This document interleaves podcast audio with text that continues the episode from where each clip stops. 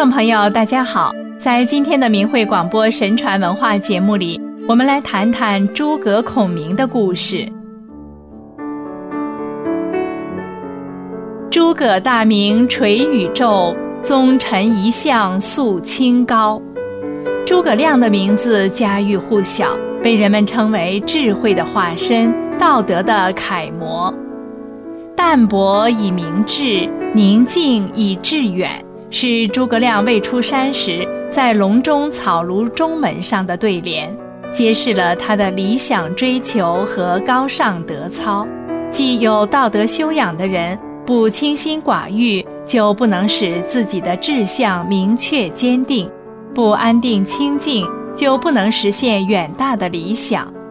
诸葛亮受儒家和道家思想的影响，修道修德，志向高洁，曾作歌曰：凤翱翔于千仞兮，非吾不栖；是弗处于一方兮，非主不依。他对学习的态度是：静以修身，俭以养德。学须静也，才须学也。非学无以广才，非志无以成学。淫慢则不能励精，险躁则不能致性。他在南阳隆中时，躬耕龙母，诵读经书，访师问道，通晓道法、天文、地理、阴阳、政治、军事、文化，志在报效国家。诸葛亮27岁时，刘备到隆中三顾茅庐去会见他，他做了著名的隆中对，精辟分析了当时的形势，预见了三国鼎足之势。后出山辅佐刘备，受命于败军之际，奉命于危难之间。齐楚而弹琴抱膝，居然隐世风流；出而谨善纶巾，不改雅人至深。在草庐之中，而识三分天下，则大乎天时；承故命之重，而至六出祁山，则近乎人事。危难受命，忠心如初，独知大局，力挽狂澜，直至南中平定，百姓丰衣足食。忠义是我国传统文化中推崇的为人之道，忠义二字也贯穿着诸葛亮的平生。无论是在政治、军事，还是为人处事上，处处都渗透着他的智慧和忠义。他忠心辅佐刘备兴复汉室，忠于国家，忠于职守。他撰写的《前出师表》和《后出师表》文章自然流淌出的至诚的语言，使人看到的是为国为民的忧思，是使命，是报效国家的决心和意志，是治理政事的勤勉与无私。诸葛亮对内师德行仁，用人公正，在其所重用的文武官员中，既有荆楚之士，又有蜀地人才，既有刘璋旧部，也有魏之降将。其包容四海之襟怀，容人容物之雅量，受人赞誉。治理国家，科教严明，赏罚必信，无恶不惩，无善不显，使蜀国出现了力不容奸，人怀自立，道不遗时，强不侵弱的安定清明的政治局面。对外以德服人，诸葛亮不仅承刘备的三顾，也实受孙权的敬重。他以超人的智慧和忍耐力，对蛮王孟获七擒七纵的故事更是广为传颂。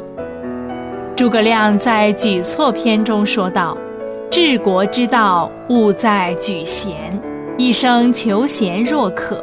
为了举贤以求治，他在成都南方筑一招贤台，以迎接四方之士，并且设立了一个叫做参蜀的机构，重用了一大批德才兼备的卓越人才，因此时人称蜀官皆属天下才俊。诸葛亮作为丞相，时刻关心百姓的疾苦，日理万机，兢兢业业。他在天文地理、兵书器械、农工算计、医卜星象等方面都有很深的造诣，将其用于指导百姓的生产和生活实践中。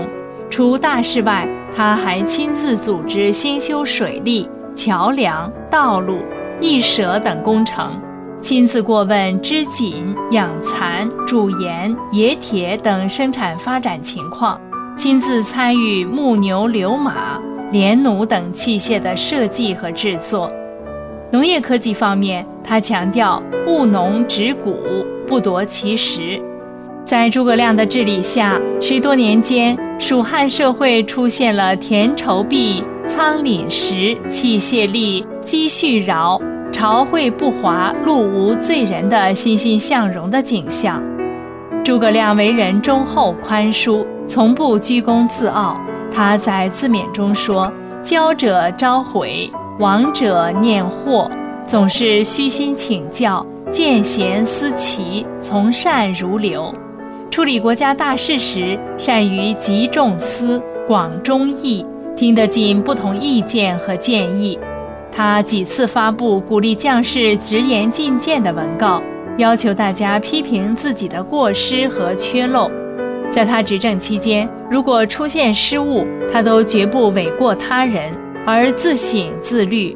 他提出为官者要严于律己，以身作则。诸葛亮一生还淡泊名利，廉洁清正。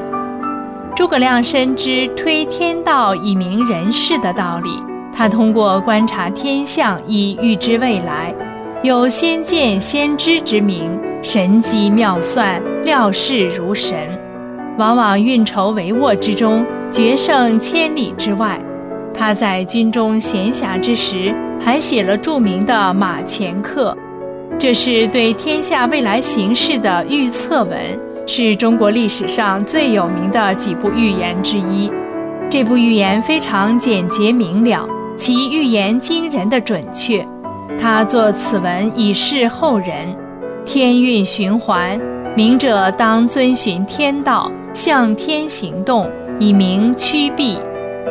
诸葛亮的高洁品行得到世人的敬仰，人们一代一代传颂他的故事。这种深切的怀念没有随着时间的流逝而衰减。诸葛亮既有儒家的君子风范，又有道家的仙风道骨，在他身上凝聚了历代文人士大夫及黎民百姓对崇高道德人格的期盼。淡泊明志，躬身行道，对百姓爱之深之久。可以说，诸葛亮的一生是修身齐家治国平天下的实践典范。好了，各位听众朋友，我们今天的节目就进行到这里，下次时间再会。